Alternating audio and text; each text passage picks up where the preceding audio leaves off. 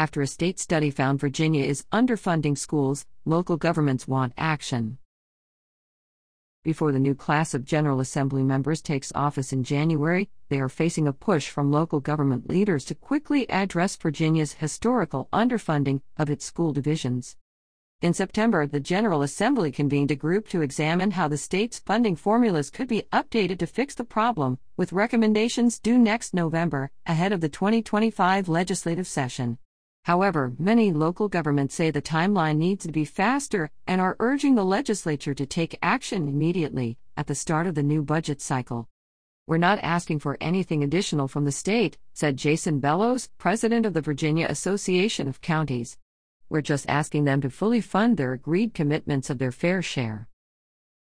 This July, the Joint Legislative Audit and Review Commission, which conducts analysis and provides oversight of state agencies on behalf of the General Assembly, found that Virginia schools receive 14% less state funding than the 50 state average, equal to roughly $1,900 less per student.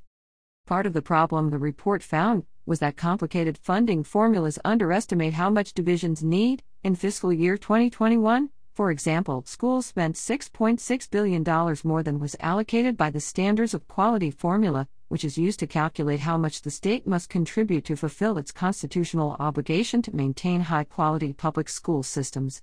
Perhaps more significantly, during the Great Recession, state funding levels dropped dramatically and the legislature imposed a support cap limiting the number of support positions the state would fund. Positions affected by the cap included central office and administrative, technical, clerical, maintenance, and instructional support positions. But despite the state's financial recovery following the recession, funding levels have never been fully restored, and the support cap was only partially lifted by the last state budget negotiated late this summer. Many local governments weren't surprised by JLARC's findings, which they say validate years of school divisions arguing the state inadequately funds public education. Bellows said public education is supposed to be a 50 to 50 share between the state and local governments, with the federal government helping as necessary. The local governments have been stepping up to the plate and funding public education well above what we are required to do because the state, in their minimum requirements, can't get the job done, he said. In Chesterfield County this September, JLARC told the Board of Supervisors that if each of the changes it proposed to Virginia's current funding structure were made, county schools would have gotten $226.7 million more from the state during fiscal year 2023. The argument that's out there sometimes that the county government has not been pulling its weight on funding schools, I think this clearly runs counter to that, said Chesterfield County Supervisor Chris Winslow in a September statement. Timelines and budgets. After the release of the JLARC report this summer, the General Assembly included a provision in the budget calling for a work group to consider its recommendations and present them by November 1, 2024. But many local government leaders want the legislature to act sooner as annual budget discussions loom and federal pandemic relief funds dry up. Joe Flores, Director of Fiscal Policy for the Virginia Municipal League, said the General Assembly and Governor should prioritize taking action on the funding and formula problems during the upcoming legislative session. If this is a priority for the administration and for lawmakers, and we know it will be, we would hope that they would commit to begin to address these as soon as possible and as early as when the governor releases his budget, and if not, then through budget amendments that the General Assembly may put forward, Flores said. Planning for the future has also been complicated, officials say, by the legislature's delay in adopting budget changes until September. Nothing is more detrimental to local government than leaving us in limbo for six months, while essentially bureaucrats in Richmond argue over pennies, Bellows said.